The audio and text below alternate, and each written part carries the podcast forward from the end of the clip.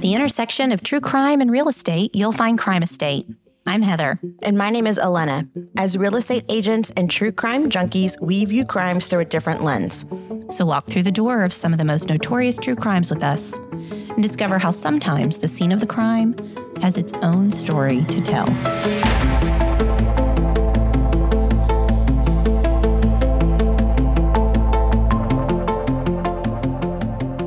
Ladies, we are back with another Crime Estate podcast. Guys. Alana, you've got a story for us this week. I do. It's a long one, but it's, I think it's a good one.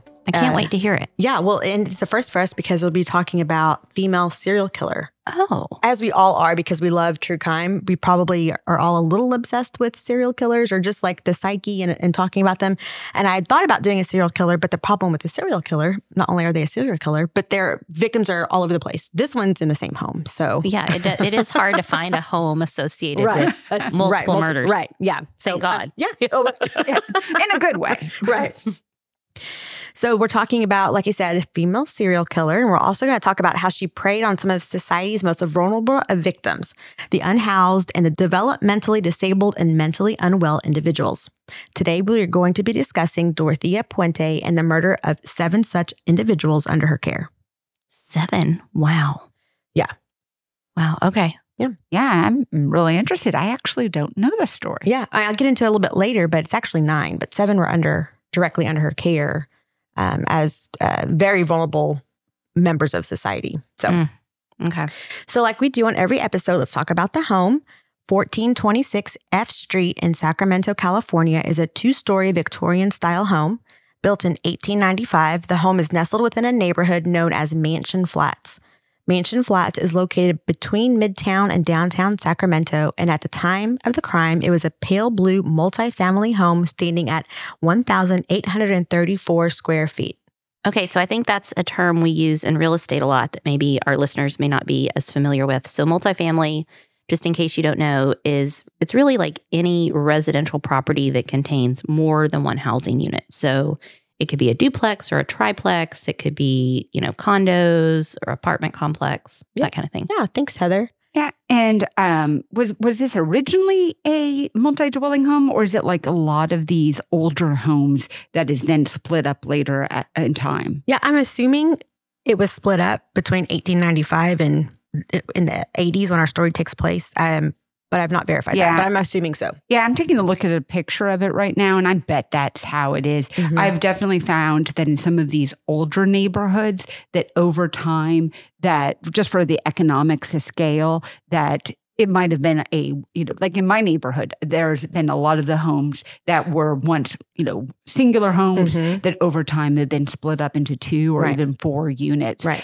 and then sometimes put back together. Right. Yeah. Because if you could make one rent, why don't you make two rents? Right. Well, Make- and yeah. if you think about how homes of that age were sort of laid out, they were all boxes, right? So Mhm. you would walk into a center hallway, and then to your left, you had a box of a room. To your right, you had a box of a Mhm. room. And so their floor plan really flows well in terms of just sort of like cordoning stuff off Mhm. and making Right, sections. yeah. It's not like you have a big open kitchen living Yeah. that, you know, is Yeah. It's much much harder if you were doing an open concept uh, living like yes. that's popular today to split up. But absolutely, um, you know, in these four squares or things like that, I could see that happening. Right. So, how, how did they split this one up? So the top floor of this multifamily home contained three bedrooms and one bathroom, while the first floor had two bedrooms and one bathroom. Okay. Yeah. So I wanted to touch briefly on Dorothea's background, and I don't do this to draw any sympathy for this.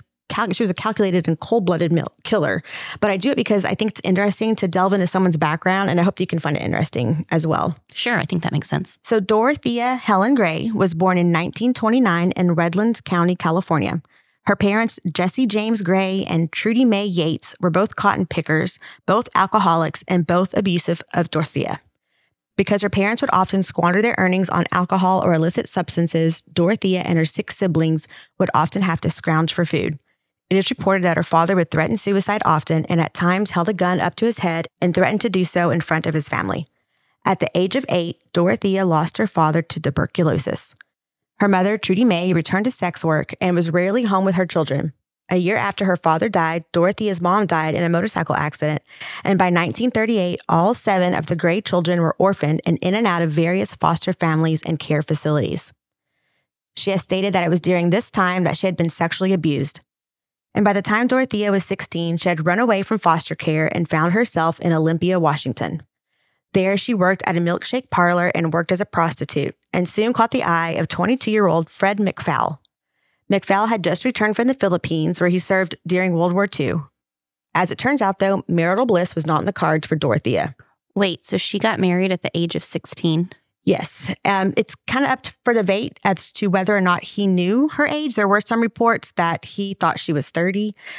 But 30? Yeah. Yeah. Man, she lived a hard 16 I years if he thought she was 30. Right. Exactly. And they met because he was a client of hers. They met in a hotel room where she was working as a prostitute. And I feel like you could tell the difference between a 30 year old and a 16 year old, but supposedly he said that she said she was 30. Okay, and what year are we in here? Mm, Like 1930, 1940, maybe? y- yeah, in the 40s. Definitely the 40s. Okay, so I mean, 16 is still very young, Mhm. but not as crazy out of the ordinary as it would be today. Right. Yeah. She wasn't getting Botoxed and all dolled up and stuff. Yeah, but I'm just saying to get married at 16. Oh, to get married. Oh, I, I sorry. I misunderstood. I thought you were I thought you were playing the angle of her looking 30. Oh, no. Yeah. No. But you're right. Yeah, Yeah. She, she probably did not Yeah. have Botox. Mm-mm, no. uh, so she and Fred had two children, one of whom was sent to live with relatives, and one who was given up for adoption. And in 1948, after suffering a miscarriage, Fred left Dorothea after three years of marriage. Having lost the financial support of a husband and having an alleged love of fancy items, Dorothea res- resorted to check fraud. She was caught and spent six months in jail after pleading guilty to two counts of forgery. In 1952, Dorothea tries her hand at marriage again and weds Seaman Axel Johansson. But again, like her first marriage, this one was rocky and unstable to say the least. It I was feel like Axel is a pretty modern name Yeah, for cool. the for that time I like it. period. I like seems it. a little cool. It was reported that Axel would return home from sea to find men living at their home and neighbors reporting to him that taxis were seen at all hours of the night, dropping men off to his wife. Puente began heavily abusing alcohol and gambling away Johansson's money. Their turbulent marriage lasted a rough 14 years. Okay, but by all accounts, he was a good husband and she was. Y- Yeah, from what I could tell, yes, it seems like he may have been. I couldn't find any documented stories of him ever doing any harm to her. And I read that he even had her committed for a short time in hopes that that would help save her and their marriage. And I also read that in a jailhouse interview, Dorothea spoke fondly of Axel, calling him a good hearted man and saying that she was good to him. So it does seem like he was he was a good guy. So he was good to her. Yes. Yeah. Yeah. I mean, can you imagine what your husband would do if he Oh came my home from a work trip and the oh neighbors were like, hey, I know, by the way. or if he just found men living in your Right. home? He, he will not have stayed 14 years. No, mine either. yeah. So what finally broke the camel's back of that 14 year marriage was when Dorothea was arrested during a raid of a Sacramento area brothel that was masquerading as a bookkeeping service. Apparently, an undercover cop posing as a trucker arrested her after she offered to perform a sex act on him. Yeah, that'll do it. Yeah. It's like one thing when you can keep it a little quiet. It's another when she's been arrested for Yeah, it. yeah, Yeah. yeah. That's that's a bad one. So she was arrested for the brothel situation and spent the next 90 days in jail. And in 1968, we find her to be 38 years old, twice divorced, with multiple arrests under her belt. But again, she weds for the third time. And again, for the third time, this marriage would not be a happy one. 21 year old Robert Jose Puente was a compulsive cheater, and their marriage lasted less than two years.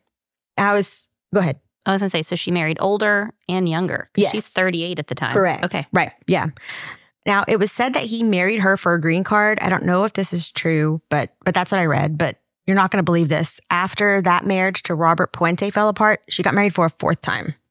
Let me guess. This marriage was like dead on arrival, too. How'd you know? I mean, she seems to have a pattern at yeah, least. Yeah, she really does. This one would be her shortest marriage at one week, and it was said that he may have fled their home out of fear, as it is reported by this point her psychopathy was now on full display.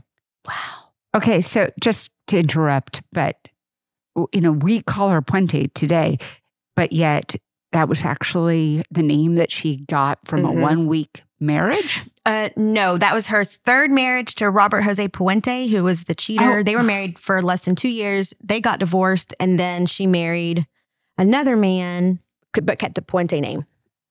Okay, yeah. yeah, it's a, it's a lot. sorry, it's, No, it- you're it's, a, it's, It's a lot. It's a lot. So I wonder, like, you know, because my background's in psychology and I'm always so fascinated by people and human behavior. Like, What does that say to have these like compulsive short marriages? Mhm. Yeah, I don't. That's a really good question. I wanted the same thing. Uh, you can make the case for a few things. I think, like Axel was a good person and truly cared for her. Why would she constantly cheat on him? Maybe she felt like she wasn't worthy of of his care or love. Maybe it's kind of a self fulfilling prophecy.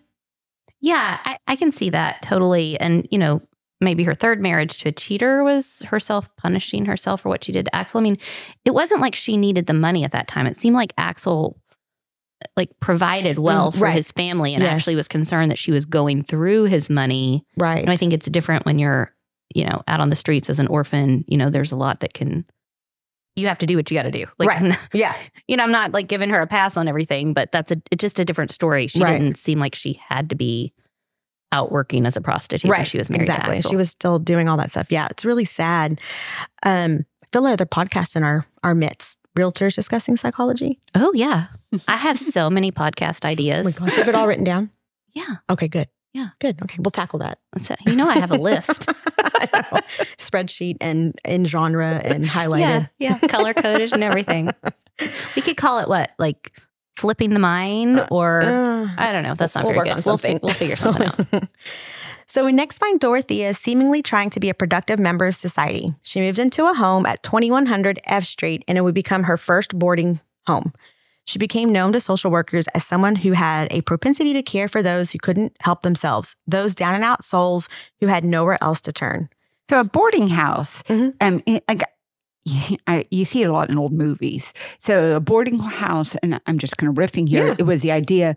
It was a house where you might just actually get a room. You're not getting an apartment. You're not renting the entire house. You, there might be a six bedrooms or four bedrooms or whatever, and you're basically getting one bedroom and you're sharing like Mhm. the bathroom as you know, as if you're like a, just a big roommate situation. Exactly. Yeah. yeah, that's right. So she would often take in those that other places had turned away the elderly, ex cons, alcoholics, drug addicts, and the disabled. Unfortunately, though, things were not as they seemed on the outside. Dorothea was taking the benefit checks from her tenants, forging their signatures, and writing the checks over to herself. Dorothea would spend her days at the home and her nights at local bars picking up elderly men. Before long, her ruse was busted when one of her tenants was serving time in jail, and police noticed that his government check was still being cashed despite being in lockup. For this crime, she would be sentenced to five years probation. Many believe that she was let off easy because of her grandmother like appearance and demeanor. Although Dorothy was in her 50s, she looked to be much older. She'd been looking much older since she was 16, going Oh. on 30. right, true. She allowed her hair to go gray and purposefully wore draping clothing and dated makeup when she realized that looking older gave her an advantage. So, one of the stipulations of her probation was that she was not to run a boarding house, care for the elderly, or handle other people's government checks. So, for years, Dorothea bounced around the state, becoming an in home nursing aide for the elderly. But as was her MO, her intentions were not altruistic. She began drugging the people she was supposed to be caring for so that they would be in an even more vulnerable state and therefore easier to steal from. April of 1982, police believe, is the first time that her crimes escalated to murder. 52 year old Ruth Monroe was stated to be a friend of Dorothea's and had moved in with her after her husband died. Ruth brought all of her bel- personal belongings plus $6,000 in cash, everything that she had. Their time together would be short lived as Ruth suddenly died of what was determined to be suicide by drug overdose of Tylenol and codeine. Police believe Dorothea's account that her friend had been severely depressed. Okay, but wait. Wasn't was she arrested for stealing those Mhm. government checks earlier or just put on probation? She was put on probation.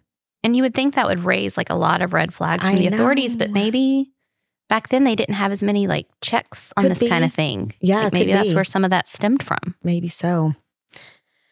No, but later in 1980, 1982, she would be caught and arrested after a man that she met in a local bar told police that she got him to take her to his home, where she spiked his drink and robbed him of coins, jewelry, watches, and a diamond ring belonging to his mother that he claimed she pried off of his finger while he was incapacitated.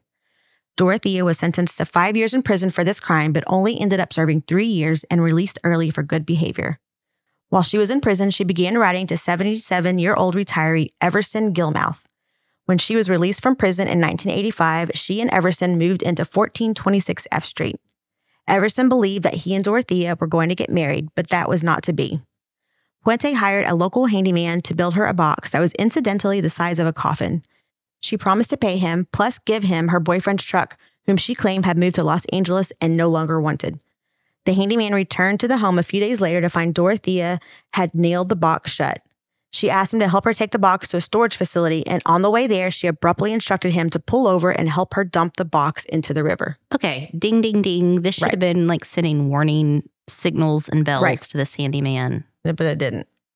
Okay. well, for future reference, if somebody asks you to get rid of a box and they dump it in the river, you should be curious. No, I mean, It would have to have been a heavy box. yeah. Yeah. Okay. Sorry to interrupt. No, I you're, just, no, you're good. It's This valid. poor handyman. I It's know. like, what are we doing?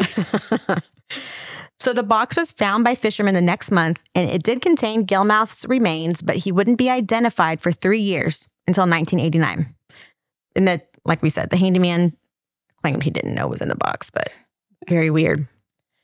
So, despite it being a violation of her probation, Dorothea opened another boarding house at 1426 F Street in Sacramento. She started to again take in those in dire need. She was able to get herself added as signers on their government support checks, depositing all but a small amount of their check into her personal account. She gave them the small amount and justified her actions by telling them that they, that she had only taken what was needed for room, board, and other living expenses. Soon, social workers were again calling on Dorothea to take in their troubled cases. According to one social worker, Peggy Nickerson, who had sent 19 people to live with her, quote, Dorothea was the best the system had to offer. By the time Dorothea was suspected of any wrongdoing, she had killed people. Four of those people were sent to her by Nickerson. In the years leading up to her arrest, law enforcement came to her home 15 times as a consequence of her probation. Okay. It seems almost inconceivable that one, the system was still sending people to her Mhm. after she had been arrested for this fraud. And two, like they've come out 15 times and they don't notice that she's violating her probation in any way. What is she doing? Like hiding these people in the basement when the police come? It doesn't make any sense. I, I read one thing that said maybe they were turning a blind eye because it did seem like she was providing good care for these people. Or, and then some reports that maybe they, they just had no idea. So who knows? But it's especially jarring when you learn that the neighbors have been complaining about an odor emanating from the home. Dorothea claimed that her sewer was backed up at times. At other times, she claimed that it was the fish fertilizer she spread in the yard. So in 19 November of 1989, it became clear what the smell was, and police went to work digging in Puente's backyard. But what sent them there in the first place wasn't stellar police work or anything. A social worker who had placed Alvaro Bert Montoya and Dorothea's care became suspicious when she was told that he simply left one day to be with his brother in Mexico. Montoya was a developmentally disabled man with schizophrenia, no family, so the social worker found the story to be odd and a few days later filed a missing persons report with the police. When police showed up to 1426 F Street, they were passed a note by tenant John Sharp. The note read, quote, She wants me to lie to you. Oh, wow. Yeah, scary. Yeah. With her permission, the officers entered the house and started looking around. Seeing nothing out of the ordinary inside, they glanced outside and noticed a fresh mound of dirt. While the detectives searched, Dorothea requested to go to a nearby hotel to grab a cup of coffee to quell her nerves. Not having enough evidence to arrest her, they allowed her to go to go, but instead of grabbing coffee, she was on the run to Los Angeles. Back at the house, the researchers have now dug up seven bodies total. When Dorothea never returned to the home, officers put out an alert and she I'm was sorry. Oh. They, they allowed her to go Yeah. to the, and then shockingly, she did not Right. return to the home. sorry, sorry. I guess it was still that she just looked like a grandmother. Like to me, when I saw Yeah. pictures of her, she looks evil to me. But I know the story. But I get maybe then she Looks looked can be really deceiving. sweet. Exactly. So when um, she never returned home, the officers put on an alert, and she was soon apprehended in a seedy LA motel near the city's Skid Row. When she was found, she had already started running her game again, trying to pick up men at bars, and it was one of these men who tipped off police after he saw her picture on the news. She just did not know when to no, quit. seriously. And she had enough game that despite looking so old and Right. grandmothery, she could still pick up men Seriously. in bars. Seriously.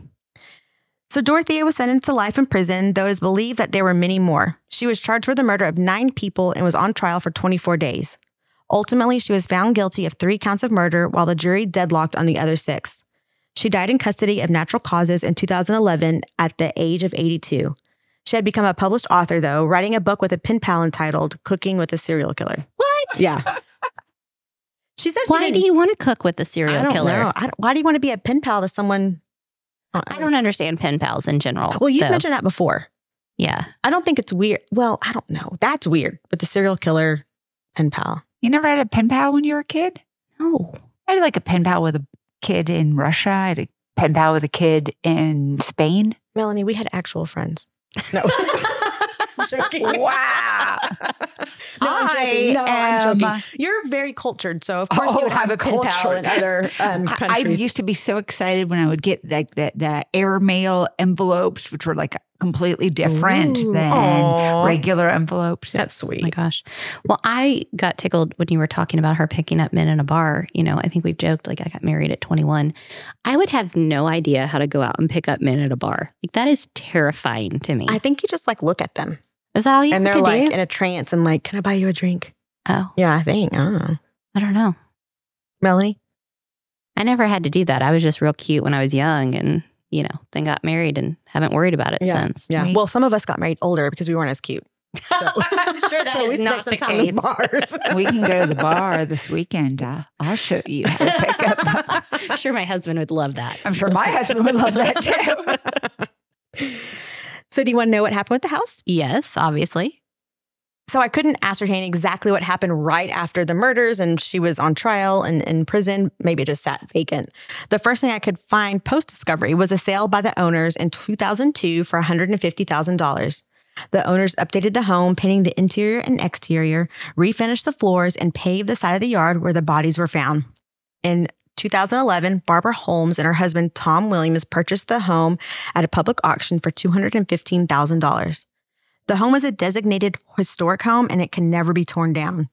But that's okay for Barbara and Tom, who have totally embraced the home's history. They have a mannequin in the backyard dressed like Dorothea, complete with bottle rimmed glasses and a red house coat. Stop it. They do. Stop it.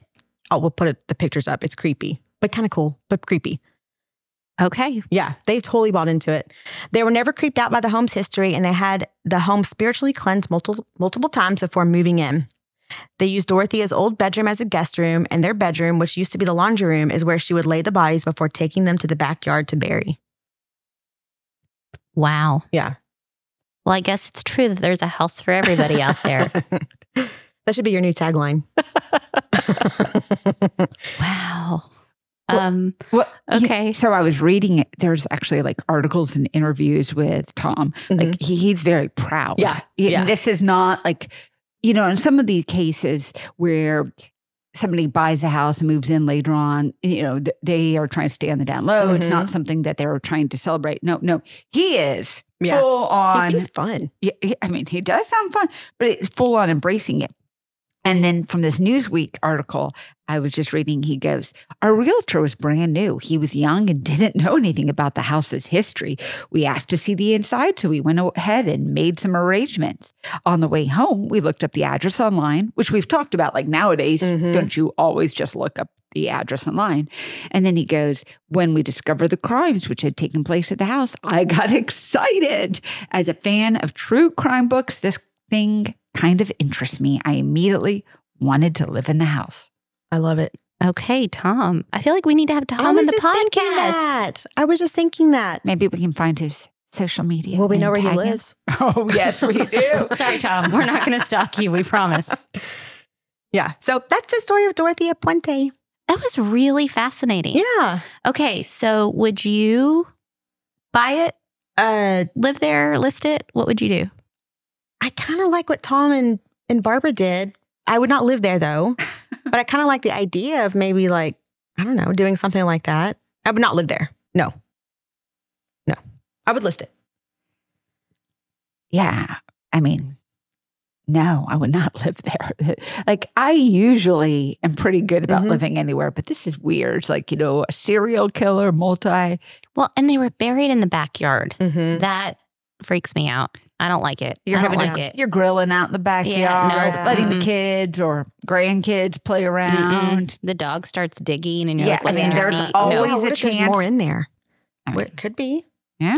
Well, know. you said earlier that it was seven, but maybe nine. Who were the other two? It was nine. There were seven buried in her backyard, and then there were nine total because she married Ruth or married. Oh my gosh, she killed Ruth, her roommate, Oh, that's right. and then she killed Oh, the box oh boy. the, the yeah the guy in the coffin, her fiance or her Oh, boyfriend. That's right. Yeah. Okay. so that yeah, seven nine. total at the house, at that house, and then nine total. But they believe there's a lot more. I mean, if you think about it, it, if that's just what they found, like at the tip of the investigation, there probably was a lot. Oh, I'm more. sure. Yeah. And So, was there a podcast about this lady, or was it another lady that did something similar? I don't know. I, I know she recently had a story on Netflix. I think, um, worst roommate ever. I think it was called. Oh, that's a good show. Yeah. Yeah. Um, okay, I'm looking really quick. Okay, I found the podcast I was looking for. It's called The Thing About Helen and Olga. And um, Keith Morrison from Dateline does it. It's like six episodes. Um, but these ladies are on a mission to help homeless men in Los Angeles, but do something sort of similar. Interesting.